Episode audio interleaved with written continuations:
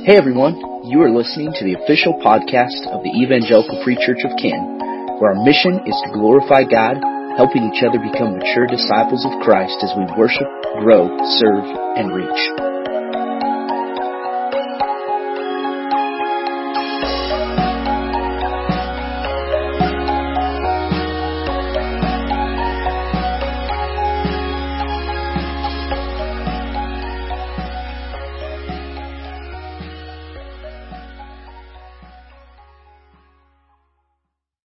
Kids are headed out here, um, it's my privilege to introduce our speaker today, Jason Cruz. He uh, was our speaker last night at our sportsman's dinner and was gracious enough to say, uh, when we asked him to come speak last night, uh, hey, I'm willing to, to speak on Sunday too.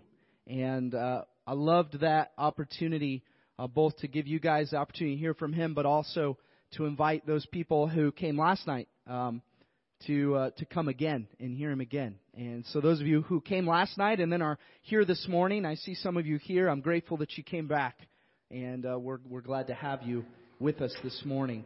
Uh, Jason and his son Cole are with us. They're from Tennessee. They drove up yesterday, and then he spoke last night.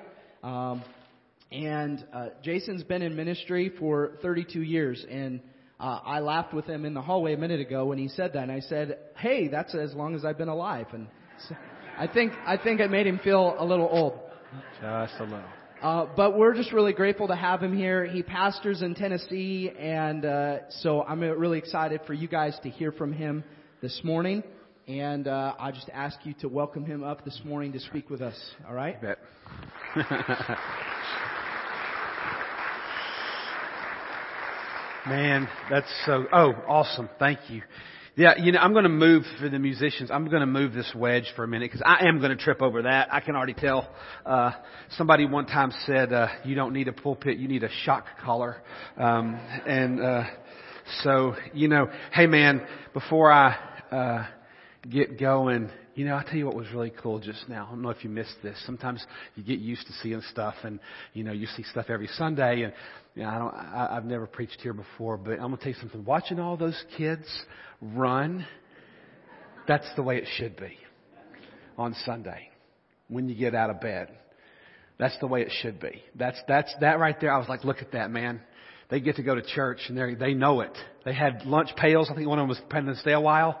You know, uh, that was awesome. That was so good. Well, I want to. I want to tell you a couple things. If you saw me on my phone a minute ago, uh, I I wasn't um, I wasn't taking uh, I wasn't like you know texting or anybody or anything like that. I was taking some notes because I saw some things and and I just uh, I thought, you know, I want to tell you guys, I want to tell you guys five things, five truths that I think you're doing well. Uh, and there's probably many more, but I just, five observations from an outsider, okay, that, that I think you should know about. One, I love that you guys um, pray in the congregation. That's really cool that y'all open up prayer. And I heard different people praying and I heard different people saying things to God. And I'm going to tell you, we don't do that at our church, but that, that is something, that is one of the coolest things. I've spoken at churches from Maine to California for you know 30 years, and and um, I, I tell you I, that was neat. I, I also tell you one thing you're doing great is is is outreach to the outside. You know, people you can say that you, you know you can say that you love people. You know how I'm going to know? I'm going to know it by what you do. You can say, you know, I can tell you all day that I want to lose weight. You'll know it by whether or not I eat stuff that I shouldn't eat, you know. Uh, and, you know, you, you can say all kinds of things. It's proven in what we do. And what you did last night, spending actual cash dollars to reach people that hunt, that tells me something about who you are. Uh, I will tell you another thing. I saw multiple generations on this stage up here leading worship, and I want to tell you something. You know, um, This past week, I went up to Asbury um, for. I wasn't really planning on going, I, but uh, I was. I was. I came to Jesus during an awakening at my little church, and we exploded over. That awakening lasted three years at my church. Uh, I didn't know it, but on the, I was like 50 something people and I, I came to Jesus and by the time it was all over, we had well over 400 people in that three year span. And for a small town, that's a big deal, you know, and, and, um, And I went up to Asbury and let me tell you something. I, I'm 50 years old, right? And, uh, and, and your wonderful pastor was so awesome to point that out to you just now. Um, you know, but, so, so, but I'll tell you, it was really strange. I didn't go up there with any expectations. I didn't go up there with any front-loaded uh, preconceived notions. I just went and I walked around and there was many things I could tell you, but one of the things I was struck by, if you haven't heard what's happening in Asbury in Wilmore, Kentucky, uh, um, starting back in 1906, uh, God often brings awakenings to this little Methodist school, and and it's sometimes they're 15, 20 years apart, and and He's brought one an awakening to them, and the whole world is coming. I mean, people are coming from all over the world, and the first thing that that I noticed was how quiet it was. Like when I got out of my vehicle, I was walking down the street and I was like, it's really quiet. And then when you got into the, if you could even get into buildings, because they have a seminary across the street and they're opening up buildings all over the place. And here was the first thing I noticed.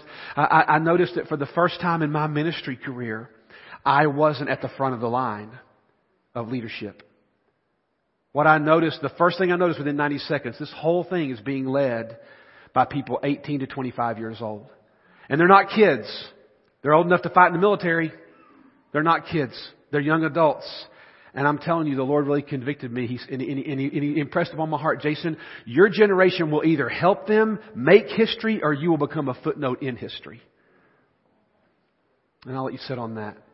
It, it, it, it, I was an elder for the first time. I didn't realize I had gotten older, but, but I had and and it was it was interesting. So I think what you guys are doing with putting generations on the stage is a big deal. I'll tell you another great thing that your church is doing that I think is of the Lord. You've got a really awesome coffee area over there with desserts that I actually did send my staff team and said, "Hey, they are killing us in Canton, Illinois. All right, we can do better." Um, and the other thing that I noticed too that is just epic is this so different when you go to a different culture. The first every turn, everywhere I turn, there are coat racks everywhere. You know, I'm like, yeah, because it's cold up here. This is like summer for y'all. You know, and uh, we walked in and saw de-icer in buckets. I'm like, that's how you know when when you know when they're they're, they're they don't snow ain't gonna stop church. Listen, man, you know, in my state, in my state, this is you think I'm lying? I'm not lying. In Tennessee, in Tennessee I, every year we shut down the school system on the possibility of snow. I'm not making that up. We, we miss three to five days a year on the, it might snow tomorrow. Oh, Jesus! You know, and our people just help us, Lord, you know, and that's just all that. So I'm going to turn my phone off now. I just wanted to write you, those are five things I think you're doing honestly really great and turn my phone off now. And, um, so I, uh, I want to, I want to tell you, um, you, I've never met Matt. I, I think I spoke up here six, seven, eight years ago, and he wasn't here. I don't think. And but I'll tell you, it, it takes a lot of guts to do what he did. To because I called him up and I said, "Hey, man." He asked me what I was going to speak on. I said, "I." I said, I, I want to ask you to trust me on something. And that, let me tell you, on the other end of that phone line, I would have never wanted to hear that question. Okay, as a pastor, I'm like, oh my gosh, what is this? What's he about to say? I said, I want to, I want to talk. Would you be willing to let me speak on? Um, do we have the first image up there? Can we put that up there? Um, I, I, I, don't, I think this thing is on. Yeah, what every pastor wished every church member knew, and and it's a good thing. But I tell you, I said, but Matt, I don't, I told him, I said, I don't want to tell you what I'm going to say. And, and, and if he was smart, that's when he would have said, "Hey, man, I think we, I should just preach." I, I, I really, I, I don't really. But, but I said, here's why. I don't want anybody to accuse you of knowing that, you know, you brought in a guy that said a bunch of stuff. And I, cause I don't intend to say a bunch of stuff. It's, you're going to walk away from this thing, I think, very encouraged. But, but, but I tell you what, and when I say pastor, I don't, don't, that's just not Matt. That's all of us. That's your student pastor. That's your worship leaders. That's, that's, that, that's your kids ministers. That's, that's all of us that, that do this for a calling. And, and, and, and I'll tell you, y'all, I don't know if you know this because most of you, if you go to church, you know, here in Canton, you know, you, occasionally you might go to your, your brother's church or you may go see your kids, you know, in Wisconsin and, you know, whatever, wherever your kids live and you go to their church every now and then. But for the most church, when you think church, you think here. And, and, and that, no, you should. That's that's what you think, you know, it's what, it's, it's your experience. But I want to tell you, you know, I get to speak and have for 30 years at churches all over the nation, and I'll tell you that here's what I can tell you is happening. There's a lot of conflicting data since COVID. There's a, there's a lot of different percentages on this issue, but none of them disagree that pastors are leaving ministry faster than they ever have in, in the history of America. Some are saying upwards of 40 to 50%. Some are saying it's just elevated 5, 6, 7%. But every one of your databases is saying that, in fact, uh, most studies that I've seen is that uh, the last one I saw was that 43%, that's almost one out of two, 43% of ministers, if they could find a way to replace their income, they would leave the pastor tomorrow, the pastorate tomorrow. That's a fact. Now I don't know how, how, if it's that high, but it's, it's, I, I talk to a lot of pastors and it's hard ministry. I talk to a lot of student pastors and when I say pastor, it's not just, don't just think Matt. It's, that's people that are called to, whether it's part-time, quarter-time, they're called to vocational ministry of some level. And so today I just want to encourage you with a few things because y'all been going, we're going to get to the Bible in a minute. I promise you. Okay? But I want to set some things up first, okay? If you would just let me, right? Could you just give me your heart for a minute? Will you just, you know, I know, I mean, I mean, I'm from the South. You know, y'all can make fun of the South all you want. Where do y'all retire? Right? Yeah, exactly. Come on. Right? Yeah, we know. So, but but uh, if you would just if you would just uh, just open your heart for a minute, I think you're going to be really encouraged by this. But I want to set a couple things up before we get into this, because because my goal is to help you see. You know, uh, my daddy always used to tell me, son, don't ever go into the kitchen of your favorite restaurant. Don't. Let me tell you, daddy was right. Right. I made that mistake one time and I'm like, I'm, I'm never, you know, about three times a year, about three times a year. I don't, I don't, food from Taco Bell. If you work at Taco Bell, God bless you. I'm just saying, it, it, it, it'll put, I lost, I lost 12 pounds in seminary by just stopping eating at Taco Bell. That's the honest truth in the 1990s. But about three times a year, I, I, I want a Nacho BellGrande and I, but I don't want to see how they make it. I really don't. Uh, so let's talk for just a minute, right? Let's just talk for a minute. I want to give you some practical things about what every minister, this is your high school pastor, your kids pastor, your worship leaders, alright, your volunteer leaders. This is, this includes people that are volunteering their time all the time. Here's the, here's the first truth, okay? I'm going to use my, my, my pointer here. Here's the first truth, right? Never complain on a Sunday. Alright, don't do that, man. Okay, listen. There are people, I know nobody is like this in E-Free Church in, in Canton, but there are churches in America where there's, that's full of people that believe complaining is a spiritual gift given by the Holy Spirit. And I'm just telling you, it's really not. It, it, you won't find it in Ephesians, you won't find it in Romans 12, you won't find it in 1 Corinthians. It's really not right? Um, and you're gonna, you know, and you're gonna be tempted. And here's why I think human nature does this. Because, oh, you know, uh, there, you know, there's, there's Jack. I've been, I've been thinking about this all week, and I'm not going to get to see him all week. and I ain't going to have time to call him because I'm going to tell him how we need to do this different right? We need to do this better. Listen, if, if you need to tell Jack that, or if you need to tell Deborah that, or if you need to tell the church administrator that, uh, tell them. But here's how you need to do it, right? You ready for this? Here's what you need to do. Don't tell them on Sunday. Pray about it on Monday. Fast about it on Tuesday. And then anoint your head with oil on Wednesday. And then if by Thursday you still feel compelled, then you need to fast next week. And then what you need to do is if God's still dealing with your heart on that, then you tell them. Okay, I just gave you a formula. If you're a complainer, you're, I didn't say you couldn't complain. I just said there's a, there's a, there's a prescript. And you'll find everything I just said in Deuteronomy. It's all in there. Okay? Just seeing if you're awake.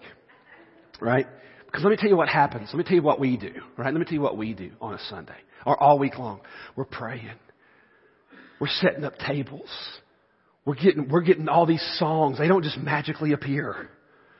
Your, your worship leaders are getting all this stuff going. They're getting all this stuff. And it's that balloon's getting filled with air. And we're asking God for a movement on Sunday. And we're asking God for a movement on Sunday. And we're asking God. And, we, and sometimes we even do this at our church. We'll walk through and we'll pray over sections. And, and I, and I remember, you know, that, oh, the Johnsons sit there. And sometimes we'll pray over that area. Or there's times we, we, we know that there's going to be some people sitting over here that are going through something. And so all Sunday we're getting ready and we're getting ready and we're getting ready. And, and that balloon's getting full of air.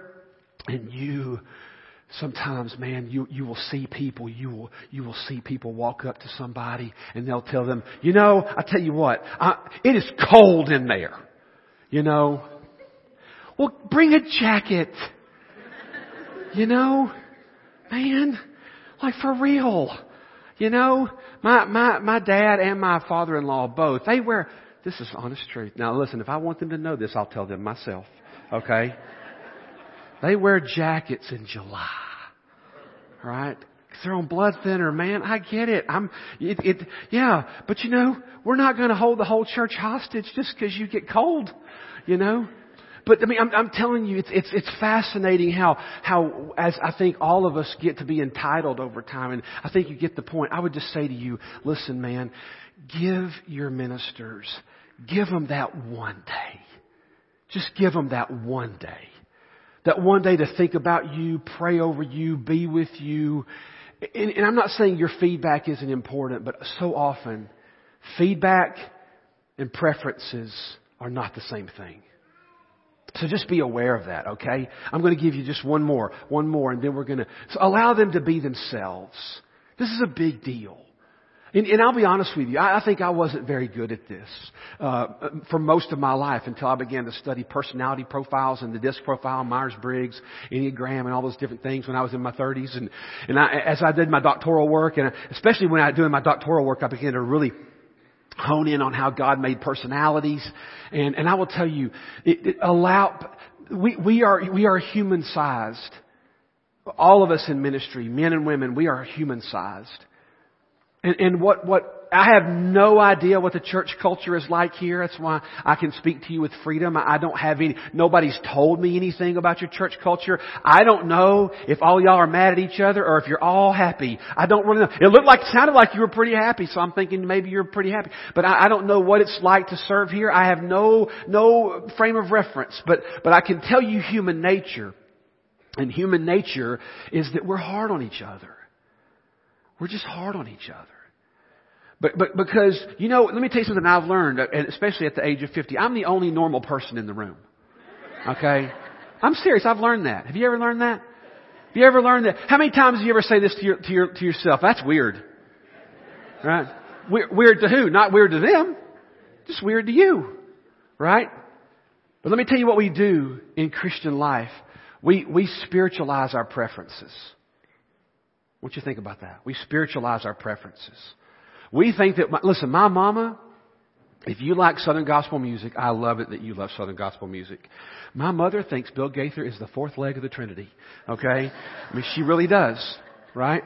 And, and that's wonderful.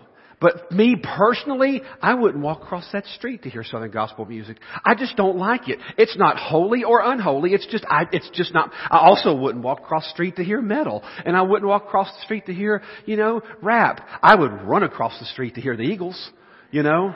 And I would pay money to hear the Eagles, but you know, and and you know, Bruce Springsteen maybe, you know, and Fleetwood Mac if they would get back together, and Journey especially if Steve Perry would come back, and you know, but I, there's all kinds of things I would do, but it's just a preference, right? But we, we, we have preferences in our lives. And so I want to walk you through a couple of things about this, right? See, because what we do with our preferences is that, and this, it doesn't make us bad. I mean, I do it. I, am telling you, I am part of the problem. I do it too. I, in my mind, I start measuring things based on what I would do and how I would do it. You know what's fascinating to me now? Is that on Yelp and on Facebook, people are rating churches.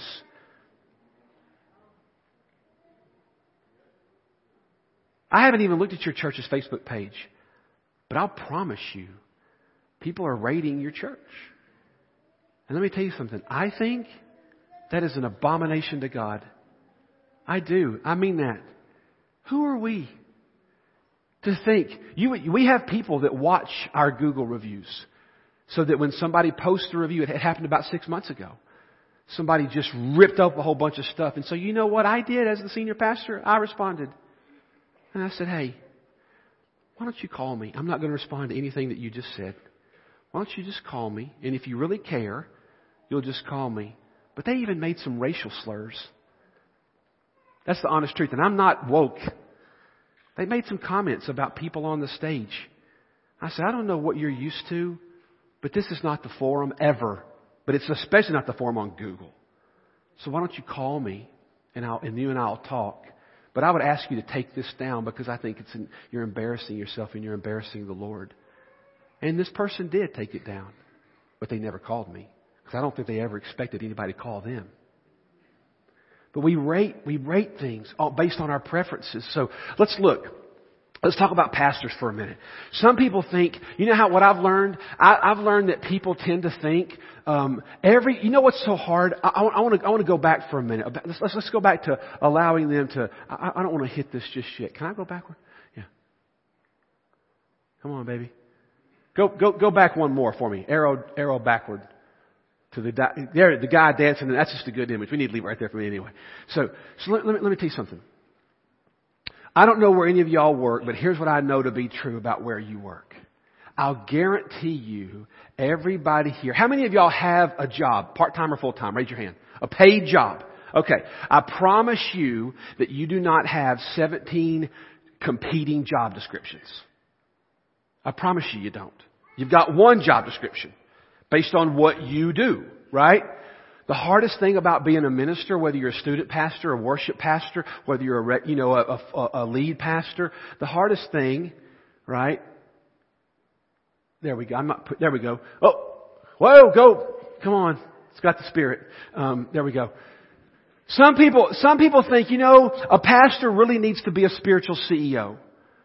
A pastor needs to be the air traffic controller. And so if you think that, and that's not a bad idea, it's just that if you really do think that, guess what you're going to do to me? You're going to measure me based on your definition of what you think I should do. I'm not saying it's bad. I'm just saying you're normal. You're a human and that's what we do because we think, no, he should be good or she should be able, as the kids pastor, they should be able to navigate a budget and profit and loss statements and, and help look with HR and human resources and all of these things and, and keep the church doing well financially and all, just the air traffic controller. And that's not a bad model. If you think that that's what a pastor, but the thing is, you will measure me based on your definition of what you think I should do. Some people really, go to the next one. Some people really, really think that the pastor should be a chaplain. Oh, a great pastor. He's, they're just there, man, when you're sick and, and when, when somebody's going through terminal illness, they're, they're, they're showing up at your house. And, and, and, and, and for, for many of you, there are people think, no, if, if you're doing that, oh, they're, I, I don't really care so much if they're a great preacher or not, or how well they're doing with the budget, or other people people in church can do that, but man, a, a really faithful pastor will, will really be just there for you at all times. And so if you think that, which that's fine to think that, but just know that you're gonna, you're gonna define my success and whether I'm doing a good job or not based on what you think I should do, right? Here's another one. Some people really think that the, the, the, the really true men of God are out there beating the streets, sharing Jesus with everybody. Right? And so that's what a, pastor does, spends all of his time doing that. I've got people that really don't care if, if I do anything else as long as I do that a lot and they will measure me by that definition. And then there's people that really want the shepherd. You know, that, that person that just keeps the, the flock together it keeps all the needs. But I'll tell you something about shepherds. I've got the shepherd gift. That's kind of where I, I land in some of that. I kind of float between prophet and shepherd, literally. Not prophecy, didn't say that. Prophet, truth teller, and, and, and shepherd. But I'll tell you this. Here's one thing I can tell you about sheep. Alright? And, and being a shepherd. Right? Sheep don't lead the shepherd. You won't find it in scripture. Sheep don't lead shepherds. Shepherds lead sheep. And shepherds don't always let sheep eat where they want to eat. Shepherds take them where they need to eat and where they need to live. So shepherds watch out for, and I tell you what, some people think about shepherds, oh, we just want a gentle shepherd. Shepherds tend to be gentle, but I tell you this, shepherds are gentle, but watch what happens when wolves come around. They get their gun. Because you're not qualified to be called a shepherd if you're willing to tolerate wolves. Right? So, so some people look at, there's all these different definitions, right, that are in there, and, and, and so what happens is, can we go to the next one? Yeah, some like the teacher theologian, the, what I call the pulpit professor. That you're great, if you can, this might be a John Piper for some of those that follow John Piper. So you, you might be somebody that can really, or, you know, maybe a Chuck Swindoll or, or something like that, you, that, are these amazing exegetes. And as long as they can do that, they're awesome. And, and, and so I, I'm really not that guy. I mean, you've already figured that out and I've only been here like 12 minutes. Right? You've already figured that out and I'm cool with that. Right? I, I'm cool with it, but I'm, I'm, I'm not, I'm, I am a teacher. I do theology, but I'm not a pulpit professor. I'm really not and, and my job is to lead the people of God where they're supposed to go. So I'm gonna, I'm just going to stop there and just say, let them be themselves. And by the way, while I am talking about this, I don't know. Matt, where's Matt? Is Matt in here anywhere? Matt, are you married? I hope. Okay, yeah, yeah. I, I, I forgot to ask that. I just didn't want to assume, and I really should have asked that offline instead in front of everybody. But, but yeah, I don't even know. What's your wife's name? Who? Haley. There's Haley. Haley, you are dying a thousand deaths right now, honey, and I'm sorry. I did not mean to point you, but I wanted to use your name in specific. Not only should we let Matt be himself, let Haley be herself too. Let Haley be herself. Some pastors' wives, I have no idea how, what she does or how she moves. Some pastors' wives are all up in it and they're helping everybody and they're just in there going, going, going. And you know, and cause they have a heart for God want to do all this stuff. Some pastors' wives do that. And then some people go, yeah, look at her, man. She just wants to be everything all the time, busybody. And then my wife's a little more introverted. My, you know, my wife's a little more introverted. And so she's not an introvert. She just, Michelle trends introverted. In fact, Michelle sent me a, a text not long ago of a t-shirt she said, found. And she said, she said, see, I'm not weird. And, and, and she sent me this, in this t-shirt said, introverts, we came to your party. We want to go home now. you know, you know, and, and, and it's like, yeah, cause for me, I want to be around a thousand people all the time. Right? Michelle's, it's a great day if she can shut her door and nobody knocks. The glory of God, right? But some people can look at introverted pastors wife, well, she's not, she's disconnected or she's aloof or, or she's not, no, she's just Michelle. She just let her be herself. And I would say that's true for all, all the wives and all the husbands of the people that serve this congregation. Let them be themselves. I'm telling you, it's hard enough already it's hard enough already. Just let them be themselves, right? And and that's what that that's I think the glory of God is in that. Let me let me give you one other before we get into the book of James here. I would say inject encouragement into them often. Okay? Inject encouragement into them often. You guys, let me tell you what I've learned about, about the power of encouragement. Most of us, and sometimes I'm guilty of this too, to be honest. I think most of our encouragement stays in our head and it never finds its ways to our lips or our fingers for a text message. I try to teach my boys all the time. Tucker just the other day, I knew he was gaining ground. Tuck's 12 and, and, uh, Tuck said, Dad, boy, I really like it when Emma teaches at students. She's our girls minister. And he said, I really like Emma when she teaches. She does such a great job. I said, did you tell her? He said, I actually did, Dad. I'm like, buddy. That is, that's, that's it. Just have gratitude. Have gratitude to say, man, thank you. Just thanks for being here. It, it matters so much, right? And, and so what I think is, is, is we forget to encourage each other. So, but I'll tell you this, man. And by the way, you're going to be tempted at the end of this thing to start blowing up your staff's phone. Oh, I love you. And I'll say, look, don't do that. All right? I'm going to, I'm going to tell you a different way to do it, right? We all live and die by smartphones, right? Go on your calendar, pick four random dates from now to December, and just say, write Haley a letter. Oh, call this person on your staff. Just call them. And that, that alert me. Oh, I told myself in February that I was going to call, you know, Matt or whoever, you know. Don't just send it on Matt. Send it to the, all the people that work here. Because they're working so hard. And I will tell you, I'm living testimony that I'm telling you right now. Sometimes one little text message, I kid you not, will keep you employed. Meaning keep you from resigning. The coolest gift in 32 years of ministry that I've ever received from a church happened a few months ago. On my desk on my 50th birthday was a wooden box and in that wooden box were 50 cards from not just one person, multiple people, numbered number one, number two, number three, each individual card. And there was a, there was a note card of instructions that said, a lot of us got together and we just wanted to tell you 50 things we love about you. I had no, I cried and I wept. And I read that sucker every day. Not every day, but more than, I go through it sometimes because they weren't specific like you've got awesome hair, you know.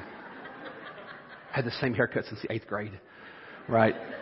No, it was super specific. Things I never even knew, but they told me. And nobody had ever done that. I said, man, if the house burns down, get that box. Cause there's life in there. There's life in that box, man. So I would just say encourage me. Oh, y'all, it's, it, ministry's tough and, and dealing with people are tough. I want to show you something, right? I want to, I want to tell you something. This is a true story, okay? Um, there's a, there's a guy, guy in, in Texas that, um, he had a pond outside of his house and, and, uh, he had so many frogs in this pond that it was keeping him and his wife up at night. I mean, like you, you you've heard frogs, like when there's a lot of, like we have a duck lodge in Mississippi and those tree frogs sometimes are deafening during the summer. I mean, deafening. But he had frogs in his pond and he went to a local restaurant, this guy in Texas, and he said, Hey, would you want to serve frog legs? He said, well, I thought about it. And he said, I tell you what, I, I, I can be your frog leg vendor. He said, really? He said, yeah. He said, how many could you bring me? He said, I think I could bring you uh, a thousand pair a week. He said, What? He said, Yeah, at least 500 pair a week. Frog legs. Yeah, okay. Deal. They made a contract, signed it. 30 days later, the guy comes, comes up and he's got, he's got tinfoil in his hands. And he brings them to the guy and he said, Hey, I've, I've got your frogs. And he opened them up and there were two pair of frog legs. He said, Brother, I thought we're like 998 short. He said, Man, I, I drained that pond. Would you have believed that two frogs were making all that noise?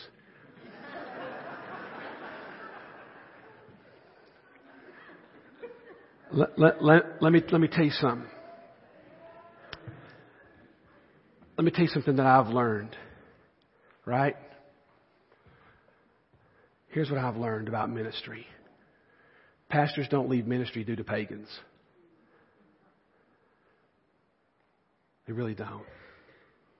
Do you know some studies have shown? I heard Rick Warren quote this once that a study that he found said that the average pastor leaves a church, mega church or small church, there was no difference. The average pastor leaves a church over eight people. Eight people have made their lives and their families' lives so miserable they're just, they're out, they're done. But you know what I say? I say it's not just eight people. I say it's, it's the other 97% that let it happen. That just stood by and said, oh, I didn't want to cause trouble. Trouble's already being caused. What are you going to do about it? And so I'm just telling you, encourage your ministers and it will put life in their bones. And they won't be turning over all the time.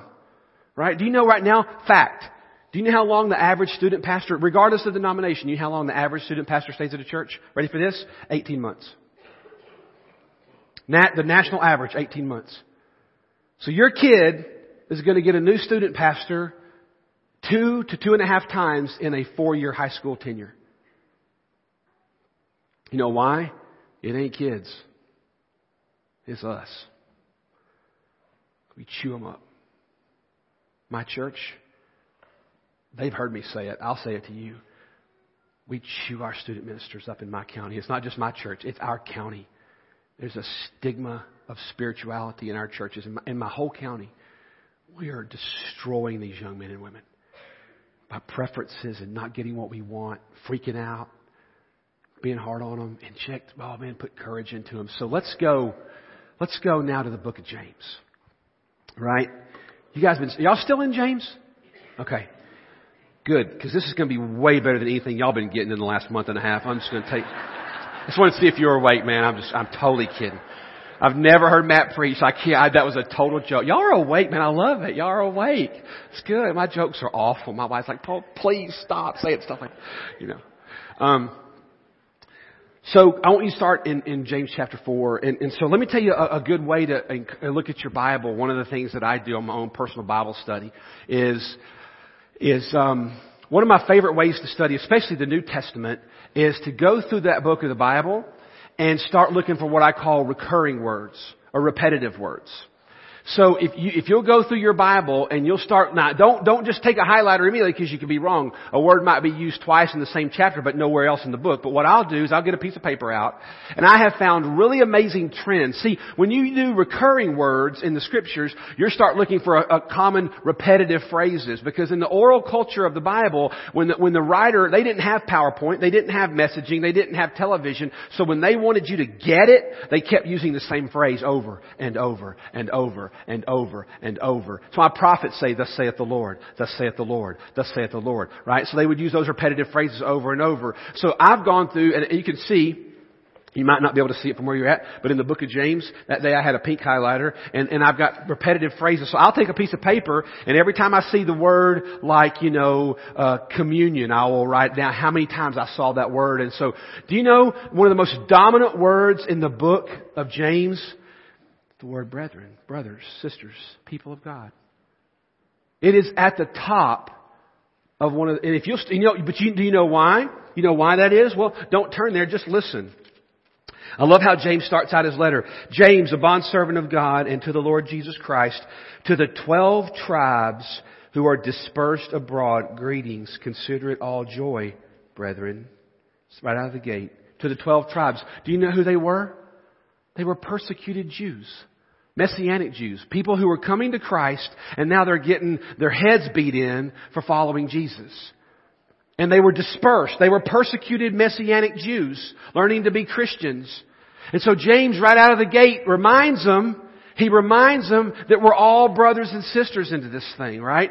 And let me tell you, that word brethren is going to matter because it's just like lenses, right? If you got a, if you got a pair of glasses, I've been starting, I had to start, you know, my, I couldn't make my arms grow any further, so, you know, and, and so I was looking at my phone, and so I just thought, I just gotta wear, wear them all the time now. And so, so here's what I've learned. They, they, they, what do they do? They bring fuzzy things into focus, right? Well, if you can start looking at your, I'm giving y'all some really great stuff, right? Way better than you're looking on your face, okay? I mean, I'm, no, I'm just kidding. But uh, this is really important, because if you can learn to take these recurring words and use them like lenses, the book will change shape right in front of you. It'll change shape. The reason he's calling them brothers and sisters is because they're going through it together. They're going through it together. They're hurting. They're scared. Y'all, we just had a pandemic 24 months ago, give or take. The whole world imploded. I mean, you may be back to some normal rhythms. Businesses will never go back to normal. Churches will never go back to normal. There is no normal. This is normal. There is no, there's no, it took me a year to convince my staff. We have a large staff and it took me a year to convince them. They're never coming back. Well, they kept saying when people come back, I said, they're never come, whoever's gone's gone. They're never coming back for 17,000 reasons. And they're like, ah, they're never coming back. They may trickle in a few here and there. But what you got is what you got, church. What you got is what you got. So I want to talk to the brethren, the us, the, the people, the men and women, the, the brothers and sisters of God. Let's talk for just a couple of, a couple of things about what you and I could, could do, right? First of all, here's how we can be together. We can be united in speech, right? James chapter 3. One of the things, let me, so you, you know why when James, so what can we do? Let me stop for a second. Why would I jump into James here? Because we are all in this together. And Canton, you know what Canton needs? They need a church together. They need a church together. Listen, unity is not uniformity, is, right? But it does mean I'm for you. I am for you. And you're for me. And, when, and there's places where we can't, when I started ministry 32 years ago, my list of non-negotiables was 17 pages long. I'm 50 now. I have like two non-negotiable. You know, is it heresy? Okay, well then, why are we even talking about it? You know, can I get lunch now? You know, it's just, most time it's preferences. So, brothers, now look at what he says in chapter 3. Oh man. Let not many of you become teachers, brethren, knowing that such will have a stricter judgment. For we all stumble, but if anyone does not stumble in what he says, he's, he's a perfect man. Verse 3. Now if we put bits into horses' mouths so that they will obey us and we direct the entire body. Look at the ships, though they are great and driven by strong winds, directed by a small rudder to go wherever the pilot desires. So is the tongue. It's a small part of the body, but it boasts of great things. See how great a forest fire is set on flame by a small spark. Look at what he says in verse 11. Does a fountain send out from the same opening mouth both fresh and bitter water? Can a fig tree, my brethren, produce olives and vines and produce figs? Can salt water produce fresh? No, he's saying he can't. You know what he's, you know, no, I told you the word brethren matters. Why? You know why he says that? Because family members do not assassinate family members with their words.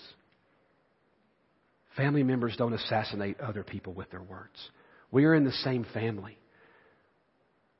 And I'm telling you, when you, when you speak ill of one another, you, you know what gossip is, don't you? Gossip isn't just tip, tip, tip, tip, tip, tip. No, you know what gossip is, right?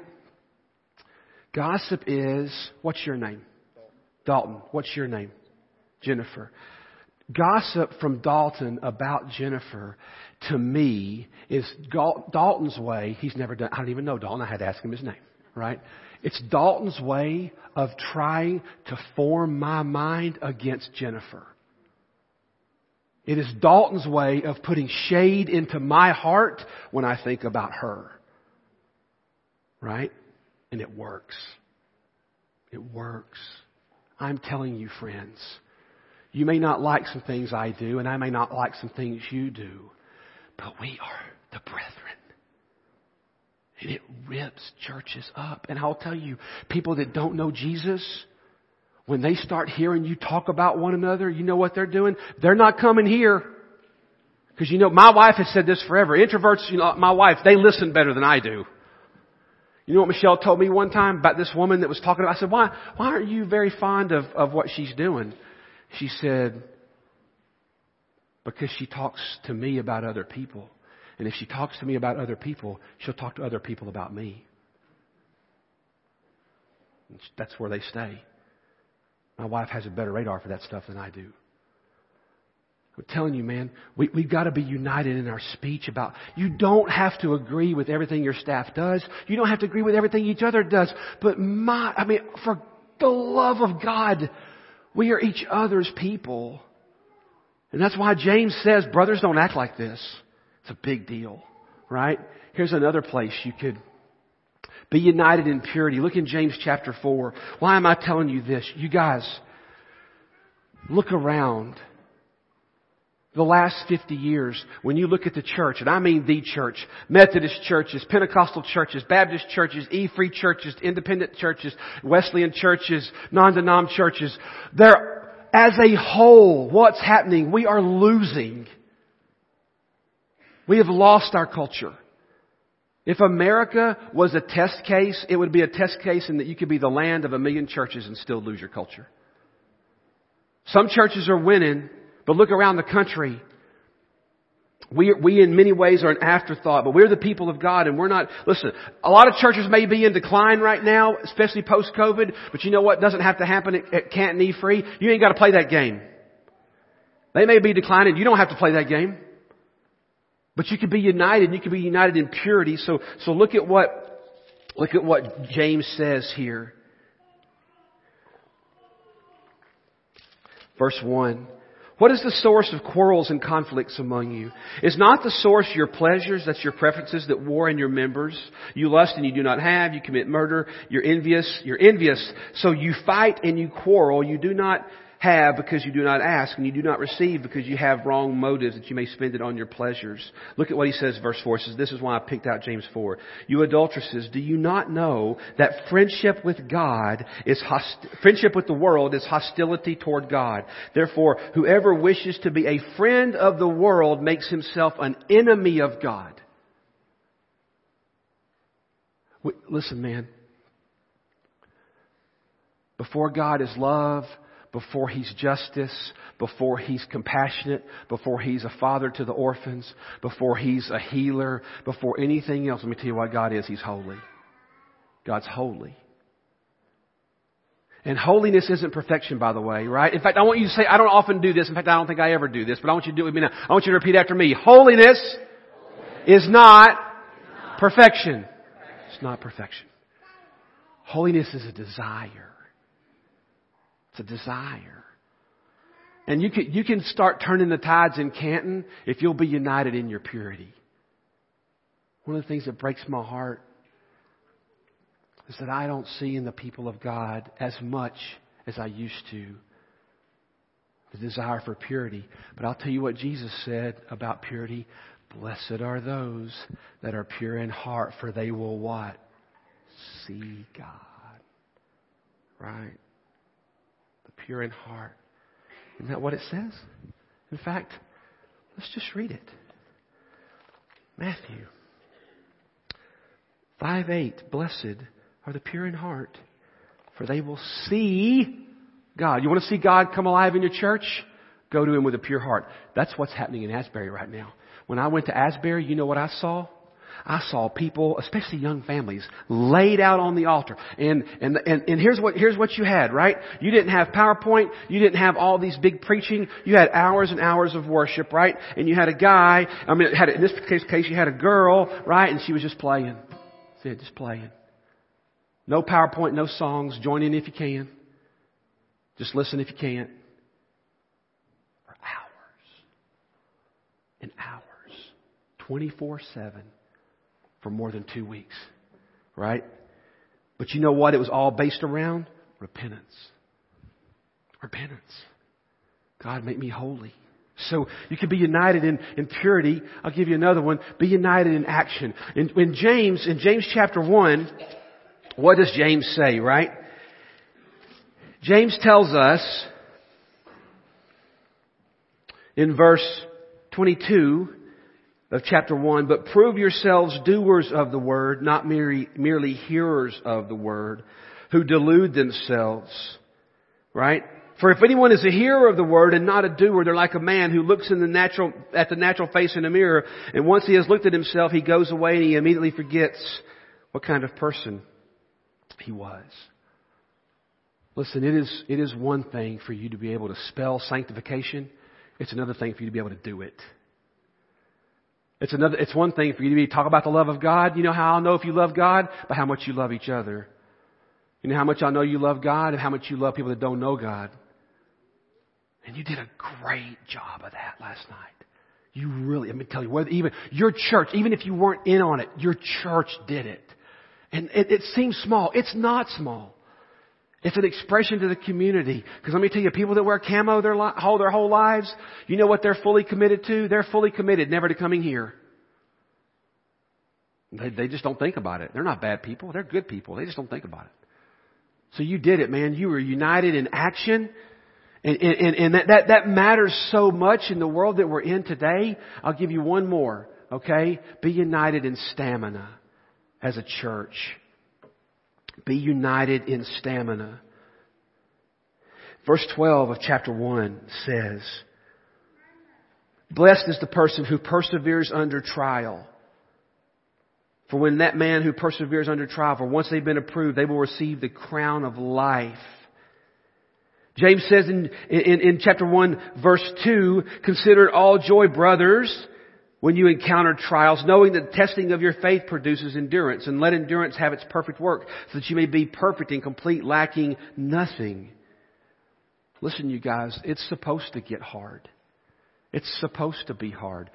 Read the last book. It doesn't get better. It doesn't get better. I'm, I'm just here to tell you that there's coming a day, friends, in Franklin, Tennessee, in Canton, Illinois, Oneonta, Alabama, Waukesha, Wisconsin, Monterey, California, Mobile, Alabama, Pensacola, Florida. There's coming a day when we are all each other's God. The Bible's prophesied about that. But I'm telling you, we don't have to be people who just take what the world gives and rally up and just circle arms. No, the Bible says in Revelation that we are the ambassadors of the kingdom. We are the people sent out to, we, hey, that's, that's the way it's to be. And if the world's to implode, I'll tell you what, they're to implode hearing from me. They're to implode hearing from me and hearing from you in our jobs, in our schools, and we, have, we don't have the right to be theological jerks or spiritually arrogant, but I can tell you right now, I'm not, if I don't care if I'm the last person in Franklin, Tennessee, I am not intending in any way, shape, or form to back up one inch when it comes to the standards of God. I know I'm fully capable of losing and gaining ground because the Bible says resist the devil and that he gives grace to the humble and, and he resists the proud. I don't want to be proud, but my intention in my heart is fully intending to hold the line for the Lord in my family, in my schools, in my church, in my job, on the Little League field. I'm going to hold the line. And all, all of us right there, you can do this. And I think you are doing it. And all I want to say to you before we pray is this last, is that, why do I bring all this up? Because God, all of those we can do, regardless of how old you are, regardless of how young in the faith or how mature in the faith you are, we all can do that. But God has given you leaders. And looking at the national average, they are falling away quickly. And you've still got leaders that want to be here. That want to be here. And they want to be with you. And I say, I say, let's, let's get behind each other and before each other. So here's what I want to do. I asked Matt a minute ago uh, before we started this whole thing. I said, "Can you get for me anybody on the payroll? I don't care if they're paid five hours a week or full time job. If you're on staff in any way at this church, I want you to come on down here. I just want you to get up from where you're at. Come on down here, okay?" This may not be all of them because they've got different people and there's some of them out working right now. You, know, you guys just sit there on the steps. Just take a seat on the steps if you would. If you're on paid staff, come on down here and sit down. Right? And here's what we're going to do, okay? I'm going to get this out of the way. Um, and here's what I want us to do this morning, right? Now, some of you really know Matt and you talk to him. But you may not really know Drew that well. You're going to be tempted to go to Matt, right? What's your name? Brandon. Brandon. Some of you kind of know Brandon, but you're way more familiar with your, if you don't know him, I, I want you to go to somebody you wouldn't normally go to. And here's what we're going to do. Now, I don't know what y'all are used to. You look, I'm, truth be told, all my people know that I'm a closet charismatic. Okay? and they put up with me. In the Baptist world, we just don't we just don't talk about it. But you know, it's how you keep your job, and it's whatever. You know, I've been I've never spoken in tongues, but I'm praying to God just once before I die. Will you please let me have that? I just want that to happen one time in my life. That's never happened. You know, and I'm mad at everybody that's gotten to. You know, I just think it's you know I just anyway whatever. And you're like, oh man, I, he just blew it. I was with him till that moment. Uh, you know, you know. Well, if if you don't like that, just consider it a word of encouragement, and we're just going to move on, right? But here's what I want you to, I, I'm not going to do anything weird or funny, but here's what I do know. All throughout the New Testament and all throughout the Old, they laid hands on each other. It was symbolic of like, hey man, we're with you. So what I want you to do is just get up and if you want to get up here and put hands on some of these brothers and sisters, come on. We're going to surround them right now. So come on up. Just come on up here. This is your time to walk. Let's go. There you go. Come on up. Get on this stage and, and sit down beside them. You just get as close as you can. Get as close as you can to these people that have given their lives for you. They know things about families in this town that you don't know. They know things about people in this church that you'll never know. They've walked with you through some dark hours. They've walked with people who will never go to this church through dark hours. Let's just put our hands on the people, the shepherds that God has given us.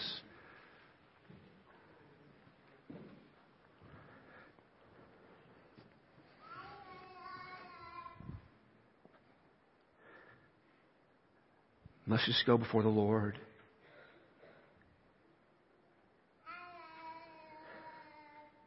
Jesus, I pray right now in the, in the name of Jesus that you would let every one of my brothers and sisters that you've chosen to call to leadership positions in this church.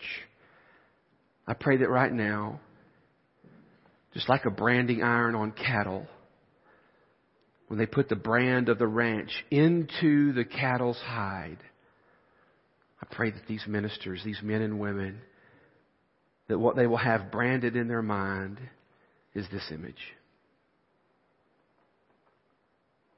That as loud as critics can be at times, all of their supporters sometimes don't even know it's happening. I pray that right now, every time the voice of the critic comes, it is replaced in the name of Jesus by this image. That you will swap out the voice of the divider and that you replace it with this mental picture. You need to hear staff.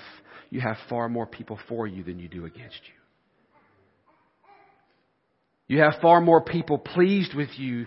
And even if they're not pleased, don't keep trying to please them in the name of Jesus. You do what God tells you to do. You're the shepherds. And you're surrounded right now by people that love you. And there are people that just can't even get up right now. Their knees won't let them bend. They can't sit down for a long time. There are people that are with you right now. There are people that aren't even here on this Sunday. They're with you right now. So God, I'm praying in the name of Jesus. I'm praying for this is what I'm asking God.